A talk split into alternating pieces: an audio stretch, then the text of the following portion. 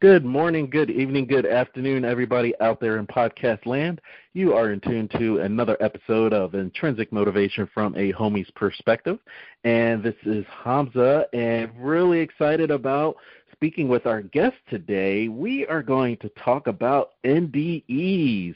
And I get a lot of feedback from, from everyone listening to the podcast on all of our platforms. They always want to hear about NDEs. And for those that don't know about NDEs, we're going to talk about near death experiences. We're going to speak with MK and not MK Ultra, folks. that is her pen name, uh, Kathy McDaniel. She is the author of Misfit in Hell to Heaven, Expat. Lovely title of a story. Uh, we're going to get into that. Without further ado, I'd like to welcome Kathy McDaniel to the podcast. Welcome, Kathy. Thank you so much. Yes, yes, indeed. And thanks for making the podcast. And I guess my first question out of the gate is everything has changed this year. It, a lot of people's perception, and in America, we have a lot of hyperbole. And so now I hear a lot of, oh my God, I feel like I almost died because they've been in the house for a couple of weeks, longer than usual. Is that offensive to someone that has gone through a near death experience? No.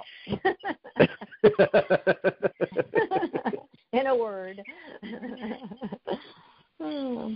No, in death experience, you you uh, you know when you've had one because generally you don't know you're having it um, mm-hmm. until much later. Uh, in my case, I was in a coma for three weeks while I was uh, uh, dying of ARDS, which is uh, acute respiratory distress syndrome that I got. It's called complications of pneumonia in the old days. And my guess is most of the people dying today are doing the same thing. It's lung failure, and and they put me, uh, they trached me and put me in a coma and on a ventilator, and I went bye bye. And the thing about being in a ventilator is that I was told they gave me something called uh, white amnesia. So they don't want you to move because they don't want you to pull the ventilator out. They don't want you to be in any distress if somebody turns you over and pinches you or something. So they pretty much give you something that kind of erases everything that's going on on the outside, and you're kind of left literally on your own. So when I woke up uh, to consciousness, um, I was very confused because I had been somewhere else. And um, it was not a pleasant journey. I um, I couldn't talk because I had that tube in my throat, and uh, it was very very nasty.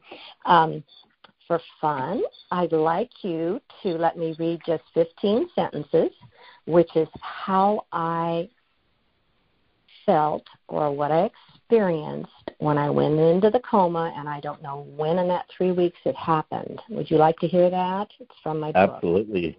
Go for it. It, it calls. It's called "It Begins." I didn't feel dead, only confused. Total darkness and absolute silence, my only references. Not daring to move, I waited. The blackness morphed into a reddish glow, dragging with it a stinking heat. Acrid fog, muffled moans, and ungodly shrieks. This can't be good. Something was staring at me. Like a blow, a voice thundered, Do you know where you are? My mind raced, searching for some rational explanation but part of me already knew. Hell? I whispered. To my horror, the answer was an ear splitting, maniacal laugh. The evil crept closer as I clamped shaking hands over my ears. Panic surged in me, triggering the requirement for fight or flight. Fighting was not an option. I turned and ran. Hmm. So that's how it began. Okay. And all right. Uh, when, then I hit the ground running. so I ended up in the first segment, and it seemed to come in segments. I was in this bombed out, destroyed city trying to find safety amid the ruins and, and the fires and and these unusual creatures, you know, hiding between the, the concrete blocks and trying to find anybody. You know, it was just I didn't have time to think about it. It was um I didn't feel dead. I was just me, but I was dropped into this weird place. And so and so it went. I, I went from one segment to another, one worse than the next.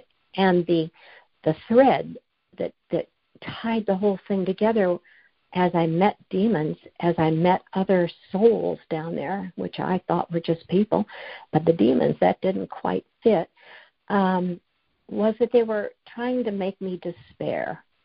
That was the goal to give up, to just resign myself. That's what they would say. You're never going to get out of here. You might as well do what you're told. And what I was told to do were terrible things. Uh, there was some sort of horrible abortion mill there, and and uh, um, my job, as stated in my job description by this demon, was to take these poor mutilated babies in, into another huge room like a warehouse that was just heaped with little broken bodies and and and put the body down and go back and just do this eternally.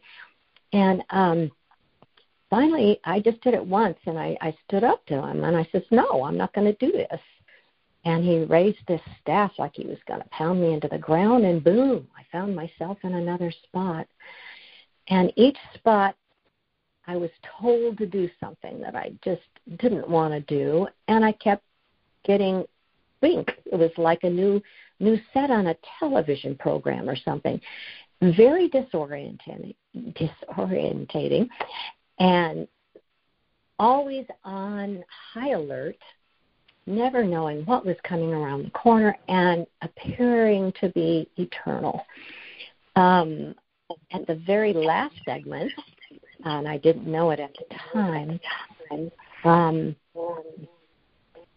I was pretty much pretty much worn out with the whole situation. But there was but there was the, this terrible place I was in with these other women, and it was as cold as hell. It was in this snowy place with this horrible um, cabin with a, could see through it, and we were going to become whores in hell. That was going to be our new job something I wasn't looking forward to because the characters there were not cool.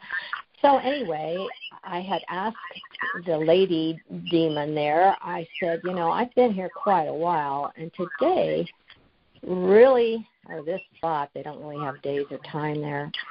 It seems particularly miserable. Is it just me? And she said, oh, it's Christmas on Earth. That's always the worst day in hell. So, true to my rebel spirit, I started singing a Christmas carol.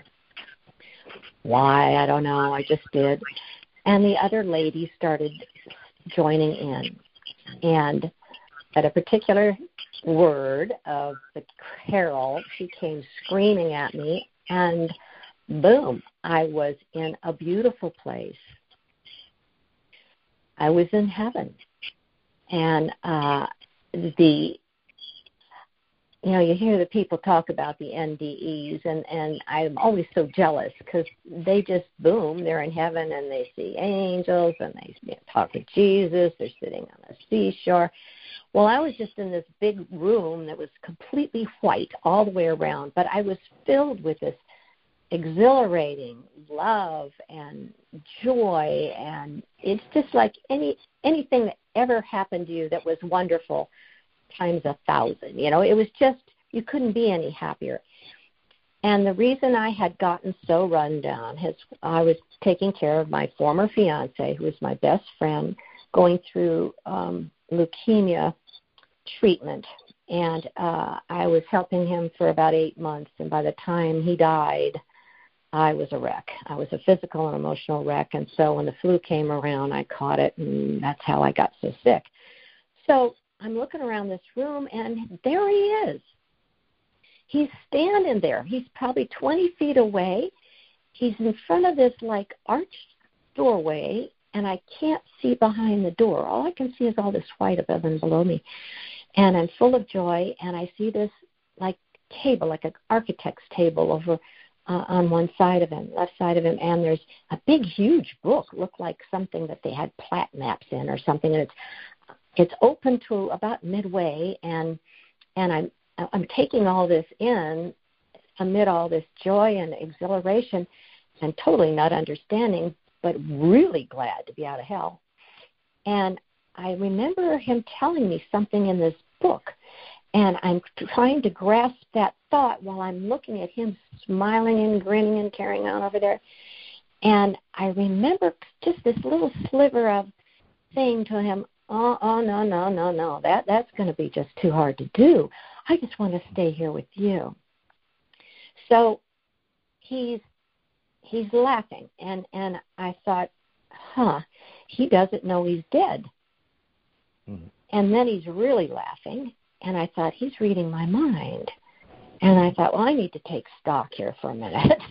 um, there's a lot going on. Um, he's standing there looking really good because the last time I saw him, he was hairless, his skin was all mottled and purple, and and now he looks great. He looks actually ten years younger than the last time I saw him. He's wearing that sweater vest I bought him for Christmas, and he's just giggling over there like crazy. And finally, it dawned on me oh my God, if he's dead, I must be dead. And I thought, wow, I have to just grasp that. I, I that's that's wild. And I thought, wow, I'm dead. I'm dead. I'm saying that to try and get the get it into my head. And and I thought, wow, and I'm in heaven.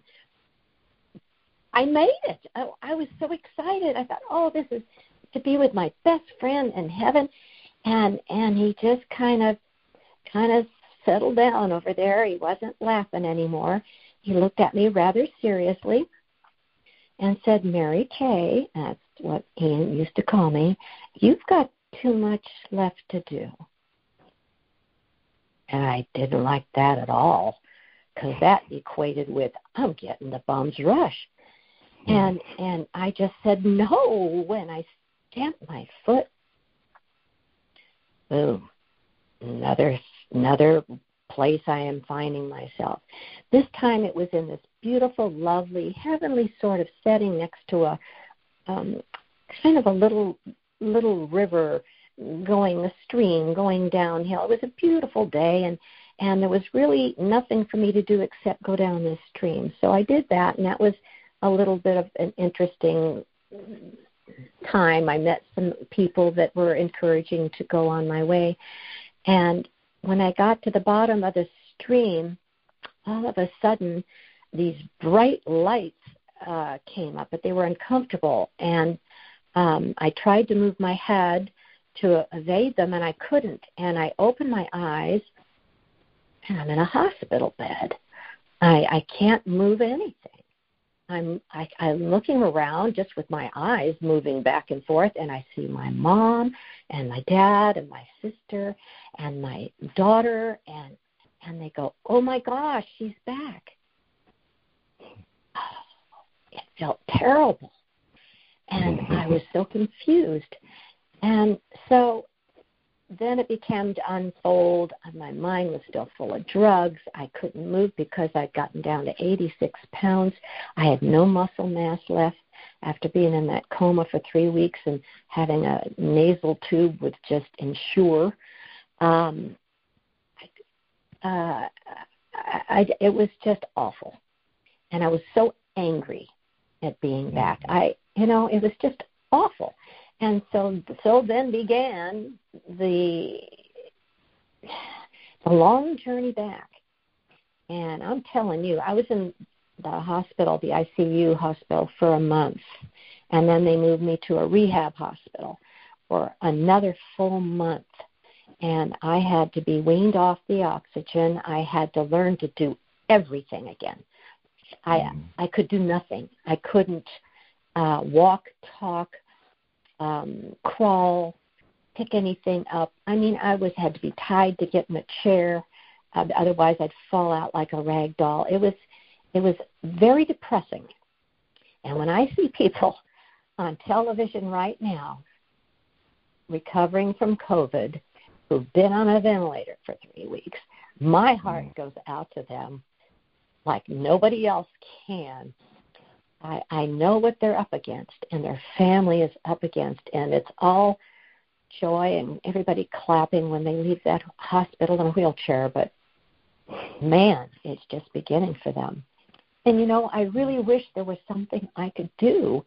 I would love to get a, a podcast or a TV interview or something to start some sort of rehab help uh, buddy system so they'll have somebody to talk to like mm-hmm. myself and others to give them encouragement to you know to say keep on fighting you know? It, it took about took about six months for me to even be glad to be back and alive. I was furious. I was my family my four family they had a prayer circle going all over the earth and they had all people all these people praying and stuff and they'd always you know my mom my sister would say but yeah we we fought so hard to get you back you know and we prayed and prayed and I complained about it so much at one point, a couple of months down the line. I said to my mother, You know, if I ever get this sick again, just don't bring me back. Don't save me.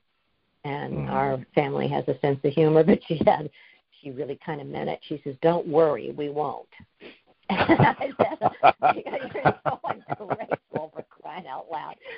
Um, but it was it was it was really difficult. I did find I, I scrounged around and found some people who had also survived ARDS or and and had been on ventilators. And the thing was that there was about ten of us, I guess, and we had little meetings. And you know what? We, each one of us had had a near death experience. Mm-hmm. And they were all different. And nobody had listened to us before we had met each other. They all said, oh, you know, it was the drugs, or oh, you were having a dream, and you know, blah blah blah. It was just a bad, you know, get over it, forget about it. Well, there's a real difference between actually being in another dimension and having a dream. Um, mm-hmm. The the thing is, you experience that other dimension with your consciousness, not with your human brain. So when you come back into an incarnation, you've still got that experience in your consciousness, even though you're brain dead for whatever time it was.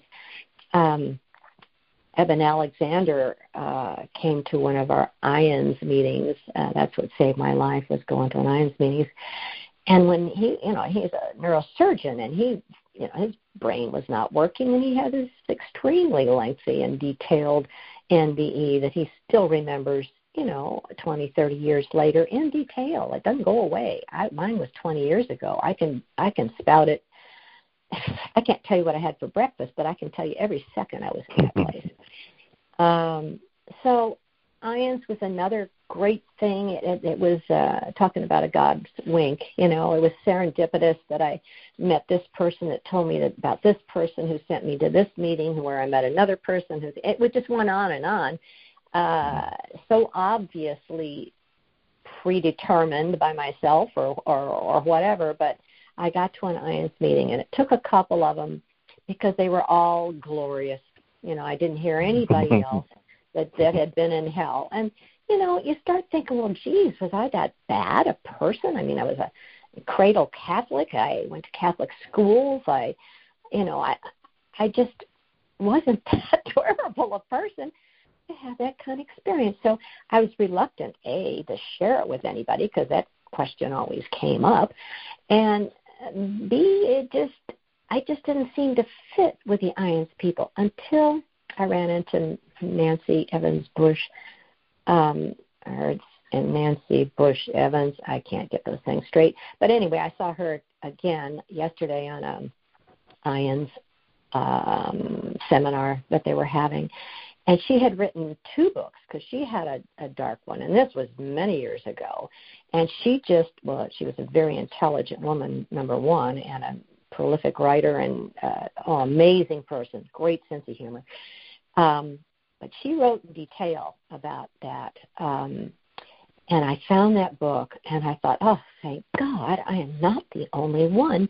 And she mm. didn't make it sound like it was personal. She made it sound like it was, oh, something like the ancient Greek uh stories of the journey of you know the fellow who went down into hell to find his love and be the hero and come up out of hell and share the share the experience with people it was more like a a journey and it was about discovering things and about myself and about the world and and about sharing it so that put a whole different spin on it. And so that was 20 years ago. I've been in IANDS probably 19. And um, the conferences, you go to the conferences, and there's hundreds of dead people. It's wonderful. The energy there is just unbelievable. Uh, nobody's afraid to die. We all consider heaven as home. We can't wait to go back. Uh, we understand, most of us understand or believe that, uh, you know, we start off in heaven, we grab our homies and go down and uh, predetermine what we want to learn, and we're going to drop into each other's lives uh, when the time is right. And one of the clues is going to be, haven't I met you before? I feel like mm-hmm. I know you from somewhere. That's almost always the clue that that's one of you know your your uh, your buddies and your group. And so i was able to look at life so much with so much more enthusiasm. Where is my next person going to be? Because i was hmm. told i had too much left to do. I was 53 years old you know i felt pretty old then. Now i'm 74 you know? And i look back and I, I kept thinking, well, there's going to be one great big thing I'm going to do, and then I get to go home. Well, it wasn't that. It just drug on and on. And finally, I started to see a pattern. And, and it was so many little things. It would be, well, like when I was in the hospital, I felt so invisible. I looked terrible. I looked like something from a you know a death camp. You know, at 86 pounds, I was all hunkered over. I had no no no muscle mass, so my skin looked like a, a, a you know, it was just skin and bone, and my face looked like a skeleton, and my hair was falling out. I mean, I the first time I looked in a mirror at about four weeks out, I couldn't believe that was me. My God, I couldn't mm. believe that was me. And I thought, oh, how can my family have been so kind not to to look at me any differently? You know, I, I mm. didn't I didn't feel like they looked at me. And they still loved me. So when I was in the hospital, people would avert their eyes you know, especially visitors. And one time they I had to have two X-rays a day for my lungs because one of them was one of them had collapsed, another one was starting to collapse, and and I was a mess. Uh, I kept thinking the doctors kept saying, "You boy, I just you just you, I don't know how you're still alive with all this stuff going on." I, don't get me started. So anyway, I was sitting there waiting for an orderly to take me back to my room, all tied to my chair and hunkered over and looking like hell. And and this little girl, she couldn't have been more than four. She was holding on to her mom's leg while her mother was talking to the receptionist and she had her finger in her mouth and she was looking around and she looked over at me and I was only about oh six feet away from her in this wheelchair. And I thought, Oh my God, she sees me. Somebody sees me. This is so exciting. And so I tried to smile. Well, it came out this horrible grimace, and she hmm. started shrieking. I was so humiliated and so embarrassed. And her mother looked down to see what the child was terrified of and looked up at me and looked down at the little girl and grabbed her by the arm and says, Darla, or whatever her name was, it's not polite to stare. Mm. And I thought, oh, you know, you just want to crawl in a hole. So thank God the orderly got me. But that stuck with me. And so the one of the first things I started doing was staring into people's eyes, mm-hmm. particularly people that were like a homeless guy sitting on the on the corner. You know, uh, there's a lot of people that used to be up here that hold up a little sign. You come to a stop sign, and they have a sign that says, you know, Vietnam vet, anything will help. Always had a dollar ready for them. If I had, you know, had a little extra, maybe five, but I'd always stop, roll down the window, and and wait till they looked at me. And when they looked in my eyes, I would say, "Here, have a nice day." And every single time that happened, I don't care who it was to, they said, God bless you. Mm-hmm. And that was my clue that I was doing the right thing.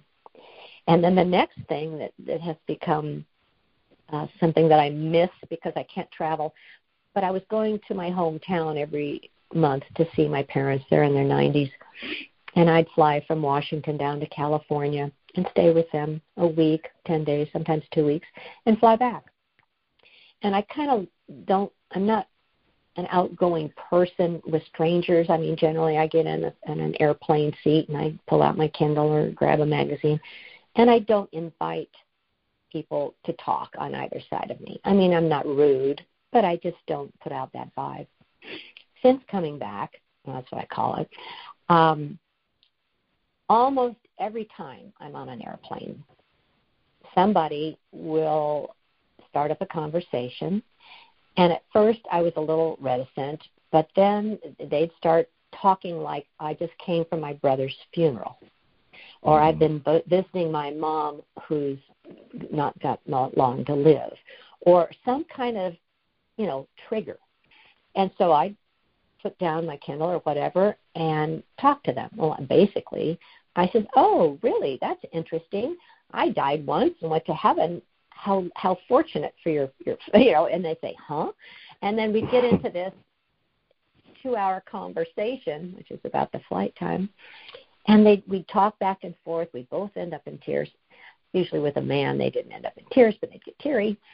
And by the end of it, we'd be coming off the runway, and they'd give me a hug every time. Say, I don't know what I would have done if I hadn't run into you today, or I really needed to hear what you had to say. Um, it was they gave me the phone numbers. We've got to stay in touch. Of course, no, no, we didn't, but that happened just all the time. And so mm. that was when I thought, you know what? It's not a great big deal. Any of us have to do. It's just so easy to do little things often. So I'll take a breath and let you get in there if you want to say anything. No, I mean you you've covered so much, and I just wanted you to have that stream of consciousness because that's always best.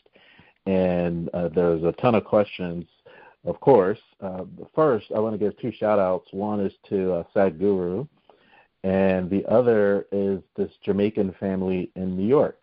And the reason why I want to shout those two out is because Sadhguru always he talks about the process of death, and he says that it usually takes about 11 to 15 days to actually die. And here in the U.S., you're like, no, you've been pronounced dead, you're gone.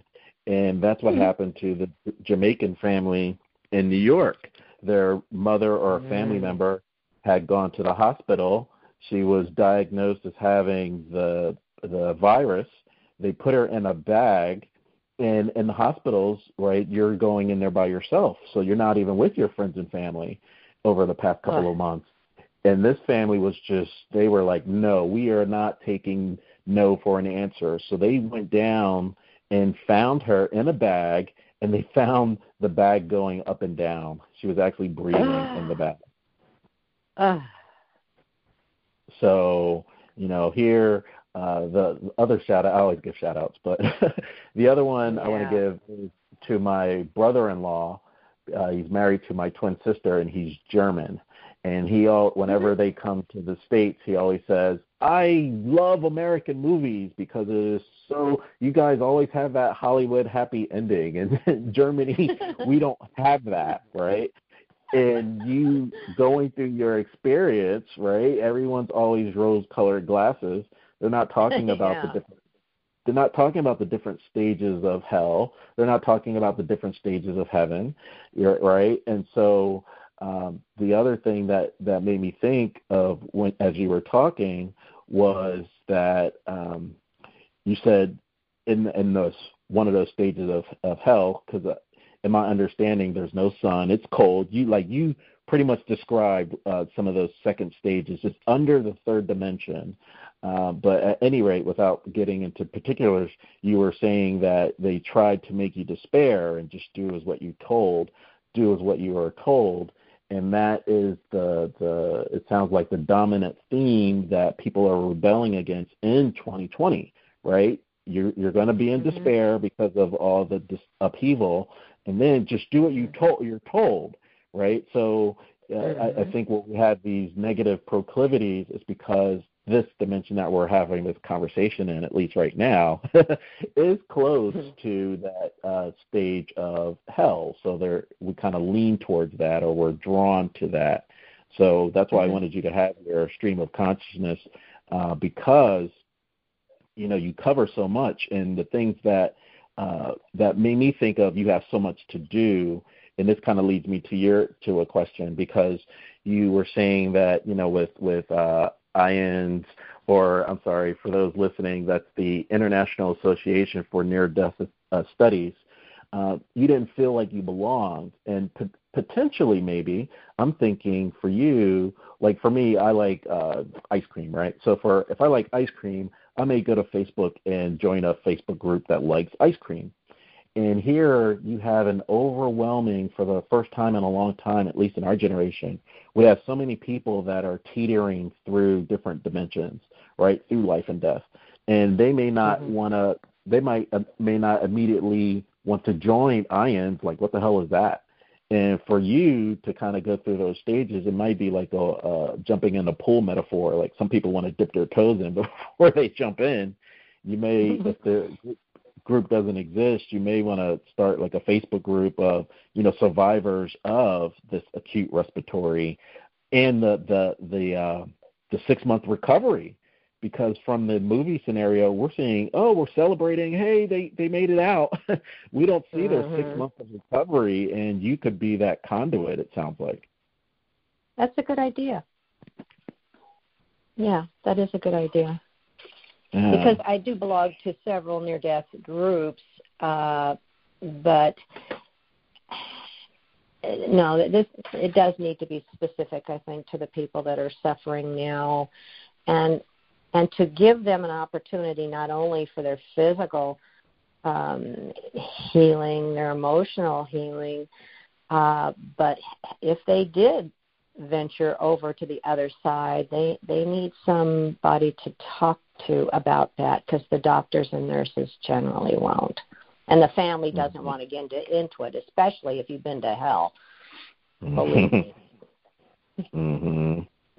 Uh, so one thing in reading. Yeah, it's just, I mean, you just never know. It could be intrinsic motivation for people going through uh, the after effects of COVID. Right. Okay, you know? writing this down. sure. Well, I'm thinking different stages too, right? Because you know we speak to a lot of people on this podcast of all walks of life, and if you're going through a near-death experience at 20, right? It could be a totally different experience versus 50 versus you know 70 and what have you. And if we keep with this COVID theme, you know the the uh, people that have the greatest chance of getting it, right, with weak immune systems, but others elderly. Mm-hmm. And you're like, mm-hmm. hey, this is what I've gone through. And as you get mm-hmm. older, or your other stage of life, you're like, uh, there's so much unknown. Am I close to it? What can I expect? and there's no yeah. transition. There's yeah. there's no trans there's no orientation. After high school, we're like, okay, I, this is what I could do for college. But when you die, it's like, all right, have a nice day. yeah, the last line of my book is pretty much uh, there's no opt out box to check for eternity, so you better prepare now. yeah. Uh, yikes. And there's a lot we can do. And um, part of my title on my book is how to avoid hell on the afterlife and and that seems like a pretty big deal. And to me, it was because I certainly do not want to go back there again. And I've put mm-hmm. a lot of effort, time, and uh, prayer into trying to figure this out. And um, uh, you talk about your winking with God. I also know that almost everybody can hear what I call the voice, which is some people call it their conscience or their their angel or or whatever. But I think God talks to us all the time, and and like you, I know He's got a sense of humor. And um uh, I, I've I've talked to him since I was a child, and and so the voice to me has my been my go-to, you know, uh, for my quiet space to to just kind of check in and and after this experience, I'm telling you, we, I had some hard conversations with God about all this, and uh, he's been a bit, really a good sport. And um, just, I think it's been about a year ago now. Um, I really uh, I keep a really cool picture of Jesus next to my bed. He's just my bud, and and um, one morning I, I said, you know, I, I just here I am, all these years past this experience. I'm, I'm getting up there, and I I I just don't want to ever go there again. And now there's got to be a, some sort of outline diagram, something you can give me. And the next day, I I heard when I woke up, loving and kind loving and kind, loving and kind. And I thought, well, that's funny. That's Wonder where'd that come from? And I thought, oh, wait a minute, I asked a question. So I wrote it down. Mm. And it was so hmm. cool because that day when I was out and about, I would see the word kind on a poster or I'd say see something that says loving or, or whatever and I thought, Whoa, that's that's God winking, right? So I wrote mm-hmm. that down and about a couple months later I heard merciful and forgiving over and over and over. So I thought, oh, there's four things there. So I wrote those all down, and I thought, wow, we're getting somewhere. Then for a long time, I didn't hear much, but every morning I'd get up and say, Dear God, help me to be loving, kind, merciful, and forgiving. And then later on came encouraging and grateful. Now, none of those things are spectacular and none of themselves. We hear that all the time, but to me it was answering a specific question and, and, and and if I wrote it down and looked at it every day, you know, I, I would be more aware. And uh, it went on for a while, and nothing else came. And then I was going through a particularly hard time with some of my friends. I was being a little, I don't know. Uh, well, anyway, the next word up was non-judgmental. Mm. And uh, I thought, ooh, ouch, that came at the right time. So I hmm. added that, and then for a long time there was nothing else until last, oh gosh, I don't know how long ago it's been, eight, nine months now, that the last one came and it was useful. And I thought, useful? Well, you don't usually hear that one. I wonder what that means. And as I pondered it the next couple of days, the voice became very insistent. It's time to write the book. Mm. So that is something I've gotten down on my it's this little list of things to do to keep you out of hell. Because if you do all of these things, you're not going to be doing bad things. And all of these things, if you do them, take on a life of their own with the person that receives them, and they're more likely to do the same. So it's mm-hmm. it's a no-brainer. It's pretty easy. But if everybody in this world, every tenth person, every hundredth person in this world started doing that on a daily basis, things would be very different out there. And I mm-hmm. think I'm going to jump out and put myself in front of the firing squad. I think people are having trouble being forgiving mm-hmm. and merciful right now. Mm-hmm. mm-hmm. Um, a lot of things happened a long time ago um, that have nothing to do with the people that are on this planet now. And we all have backgrounds in our ancestors and everything that had problems. Well, at some point we gotta we just gotta stop and be merciful and forgiving and then encouraging and grateful. And big one, non judgmental. And just mm. go ahead and be useful. Let's do good things. Let's let's bring this bring humanity up you know, we're all together. And you know, I think you you've mentioned too, anybody that believes in predestination or that's determining your own uh, life on earth or reincarnation knows we've we're only in this particular body and particular circumstances for X numbers of years. Then we're going to go back up, re-roll the dice, shuffle the cards, and pick something else. So the thing that I I really took away from that experience was my tendency to feel like a victim. Because if you read my book, I had a lot of crappy things happen to me in my life. And if it weren't for my sense of humor, I wouldn't have survived. If it weren't for my family and friends, I wouldn't have survived. If it weren't for my faith in God, I wouldn't have survived. But the thing is, now I can look back on all that stuff and say, I planned that myself. Mm-hmm. I, I am no longer a victim to anything or anybody. I have complete control over my destiny. I planned this because I wanted to learn things. I I had a baby die a terrible death so that I could learn empathy instead of sympathy.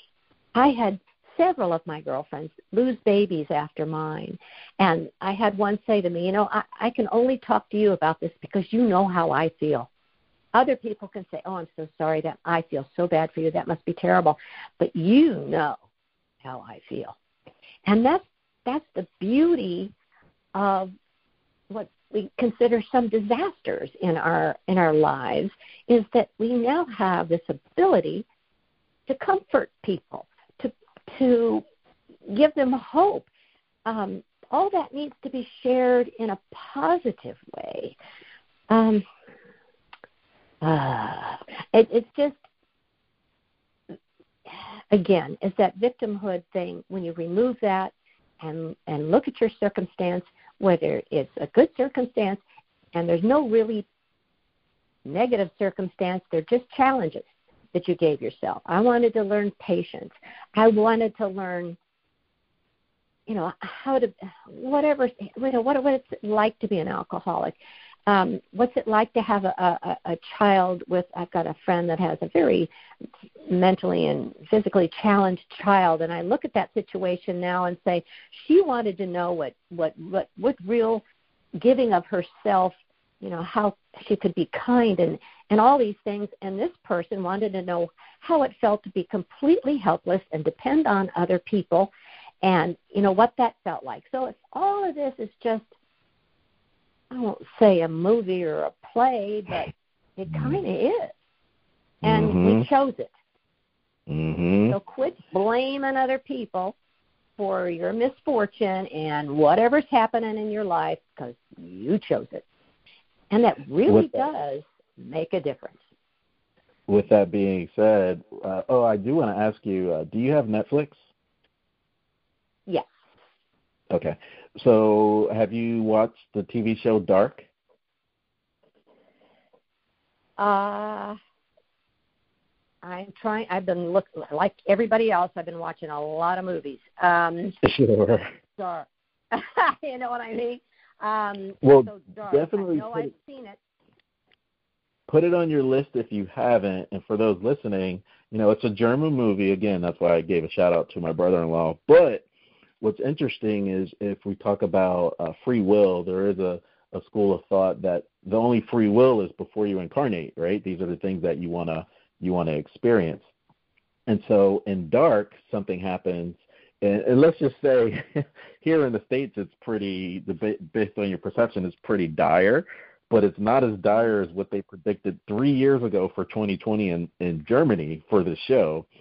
And uh, oh. what happens is something happens, and they're like, "Well, I want to change it," and so they're they're uh, certain people go back. Everything happens. You know, they try to put like a a little bit of a religious slant for 33 years. Of course, represents mm-hmm. Christ, and mm-hmm. so at every cycle. So they go back to like 1986. They go back to 19, 1953, and though even if they weren't alive, they were their family lineage was still feeling like going through some of those learning experiences, if you will. And so wow. it, it's really good because they go like they don't usually go just to the past; they go to the future too. Because in third dimension. Mm-hmm. If there's a timeline, right? There's the it, the only thing that matters, the only thing we have influence on is the present moment that we're having this conversation. But on yeah. the timeline, what's happening in the future is is happening in the past, or what's happening in the pa- present is happening in the past. Or, it, and it's mm-hmm. just really good. It's not the whole airy fairy Hollywood thing. And that's why I've been mm-hmm. from letting letting people know about it. And mm-hmm. uh, the other other thing, as far as the question, uh, when you're talking about non-judgment and being forgiving, uh, we I, I have noticed here, and Abraham talks about this a lot, and and Bashar talks about this a lot that in third dimension is contrast. And so because of this contrast, that's the way we learn. And so when you said you've been through hell, there's some people that's like, wow, I'm really going to listen to her because she's gone through it, so I won't have to. And others are like, well, she's my experience is different, so I'm going to want to go through it. And you don't want to take that experience away from them. So what do you do? You want to get rid of hell altogether? Uh, well, you know, I think my hell came because I chose it, and that mm-hmm. from I'm gonna again. I it's all it's it's been a long time since I was there, 20 years ago, but still, it's always unraveling. You're trying to make it fit. Part of it for me is I was born and raised a Catholic, and part of it I think it had to do with math and that has to do with the fact from when I was very small, I was told, you know, if if you do something wrong, you know, mm-hmm. you'll go to purgatory. If you if you mm-hmm. do something really terrible, you go to hell. The only difference between purgatory and hell is it's the same place, except in purgatory you get out. So that's that's the difference. Okay, I'm mm-hmm. you're little, you're six, seven, eight, nine years. Okay, so and if you steal something, oh, that's not good. Well, as you got older, they they attached days in hell, which is funny because it's timeless there.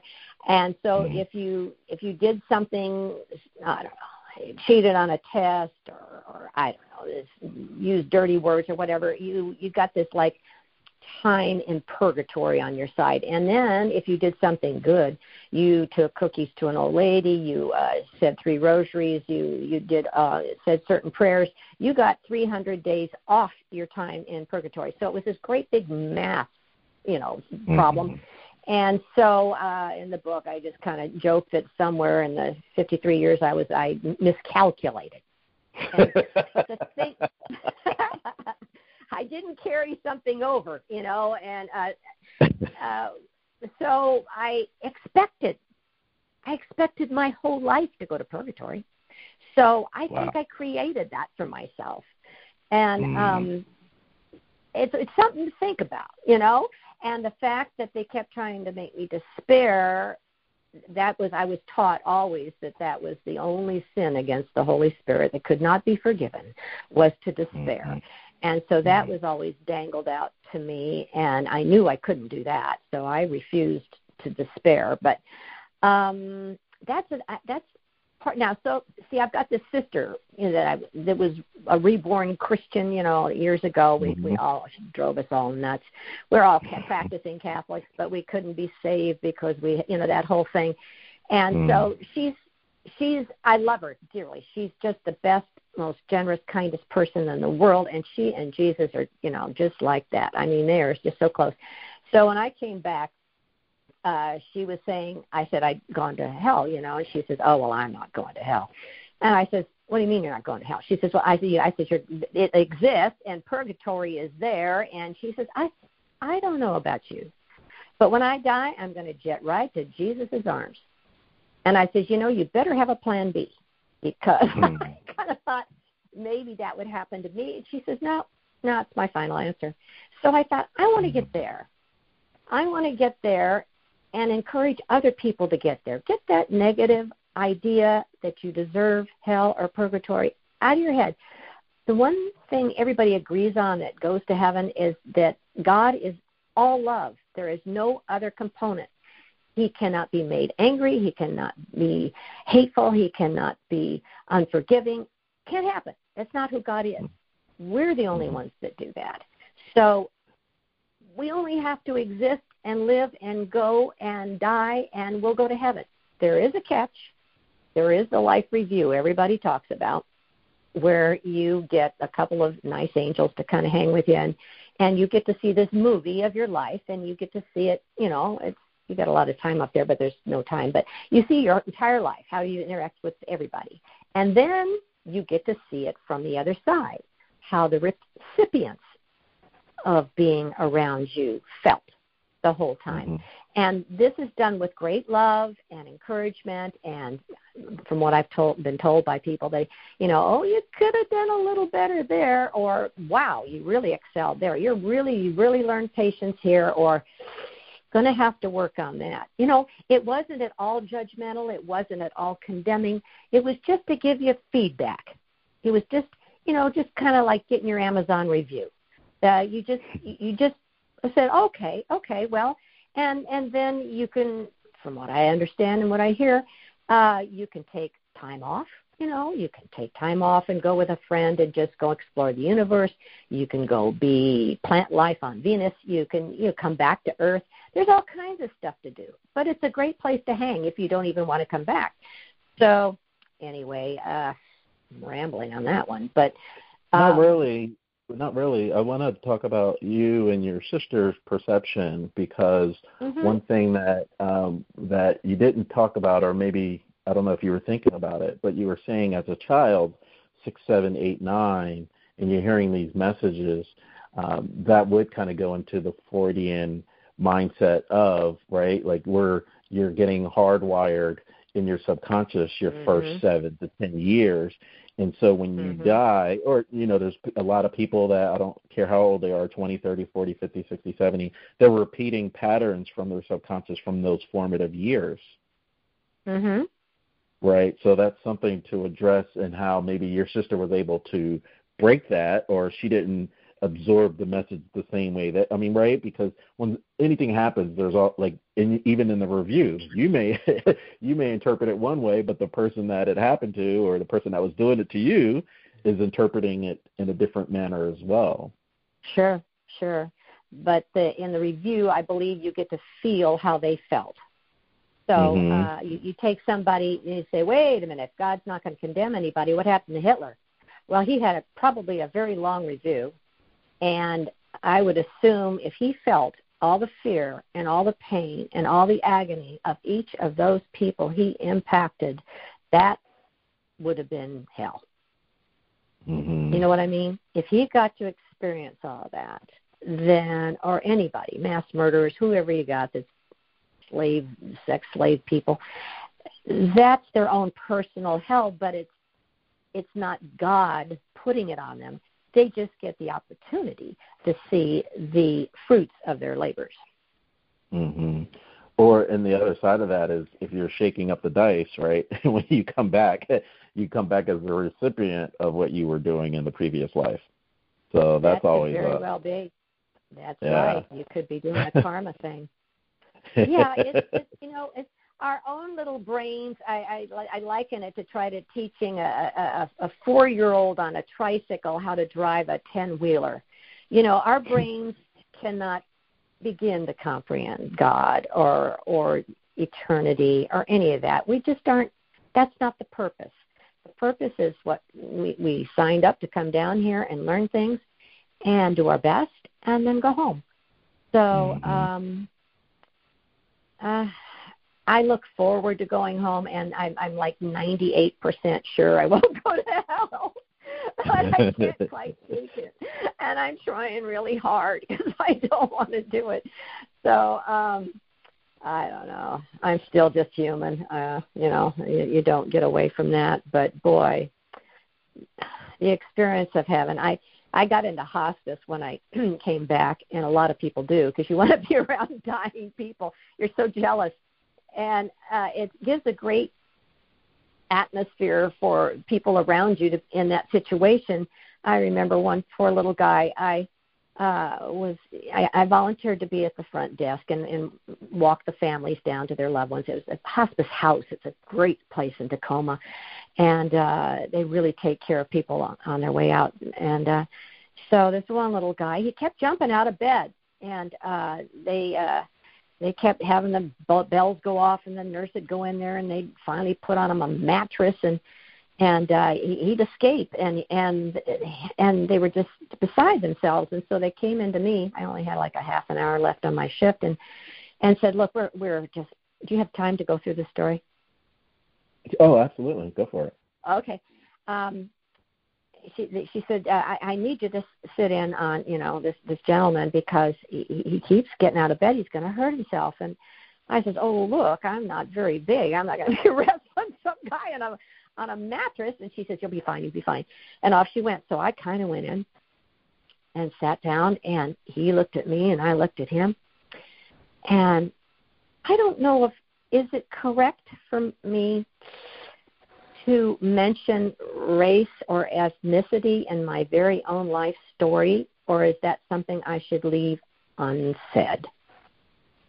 Let's mm-hmm. just say this person probably hadn't had a lot of experience around people like me and vice versa. So okay. um, this this man looked kind of shocked and he couldn't talk and he was probably a hundred pounds. Poor little thing. He's just kind of withered away. It's hard to tell how old he was. So he's looking at me, and I'm looking at him because this is not generally something I do. And um, so I just kind of said hi, and uh, he's looking at me, and I said, um, "I just want you to know that you're the lucky one." And his eyes got like saucers. And I says, "I just came back from heaven I died and went to heaven, and it was the most glorious, wonderful place. You're going to be so happy. Your friends are going to be there. You're going to be young and healthy and in God's love. It's just, I'm so jealous. Hmm. And he kind of softened his face up and kind of made a look like he was, tell me more. And I I said, I don't know why you. He started to get restless. I said, now please don't get out of bed. I don't know what to do if you get out of bed. I don't know what's wrong. Why are you doing that? So he used his eyes and he looked at his eyes and he looked over at his table, looked at me, looked at his table. And I looked over and his water glass was empty. His pitcher was mm-hmm. empty. And I know how hard that was because I went for several days without any voice at all. And I tried to tell people with my eyes and they didn't hear me. So I says, "Oh my God, you've got no water." I said, "Are you thirsty?" And he shut his eyes like he was just so grateful. And I said, mm. "Don't go anywhere. I got to go ask the nurse if you can have water." So I ran down the hall. I said, "Can the guy in 205 have water?" Sure. I ran back down the hall filled the glass up with water, went over. He was laying almost flat. I didn't want to drown him. I thought, oh crap. I says, excuse me, but I'm going to have to get personal. I I went under his head and shoulders, put his head in my lap like a child, put his head against my breast, and and and gave him the straw and let him. He sucked that whole glass of water all the way down. I gently mm. laid him back, stood at, and he just he just shook his head and he was so and and he he could kind of croak a little bit now. Mm. So I thought how cool that I was asked to do that that day. That's one of those things. So um I said um he you know he just said more and I says well I yeah I says uh you know this is what's been my experience and this is what happened and and uh and uh he he I had the music I had turned on some music for him and he said quiet and I said, quiet. And, and, and so I went over and turned, turned the music off. And he put his little hands across his, like across his chest and, and just settled into his bed and sat there, lay there with a smile. Mm-hmm. So the the lady from hospice came in. She was going to come in, and and this is one that came around every day. And she says, "Well, oh my goodness, he he looks very restful." I said, "Well, nobody gave him any water. Poor thing was mm-hmm. trying to get into the bathroom to get some water." And she said, Oh my God, oh my God, I'll make a note. So she says, All right, uh, whatever his name was, Henry, I just want to prepare you for what's going to happen. You're going to have, you know, you're going to see things and you're going to do things. And he looked at her just like, Get out of here, lady. I already know what to do.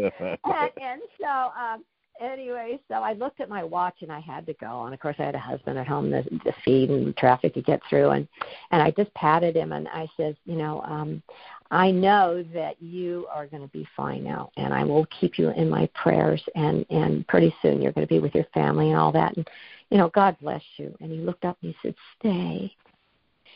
Mm-hmm. And I thought, oh, that was the biggest decision I ever had to make in my life. But I knew from working there, sometimes people revived and they'd be uh, still around for a couple days before they'd mm-hmm. actually pass. And I thought, no, I was supposed to do this and and I says, "No, I can't, but I will see you again someday." And you come up and say hello. And uh God bless you and I just gave a little kiss and off I went. So, but that was one of the coolest things that ever happened. Mm-hmm. And we can all have that kind of thing happen really. Uh another one happened there at hospice. Uh, a lady was dying and it, her children were adult children were there and her daughter was crying and her husband had her his arm around her and she was just sobbing and I I went up to her and I said, "You know, I don't know how to say this, but I was in heaven a couple of months ago and and about a year ago and and it's she's going to such a wonderful place and she's going to be healthy and she's going to be happy. She's going to be with you all the time. They're going to she they hang out with you. It's going to be great." And she got her eyes got so big and she said to her husband, "Mom's going to be okay. She's going to mm. go to heaven. This lady said there really is a heaven." And again, it's just wow. Uh, all that that I went through, mm-hmm. it's just it just paid off in spades. So mm-hmm. anything I think negative we go through, is there'll come a time when you can share that or or be there for somebody going through that. So don't despair.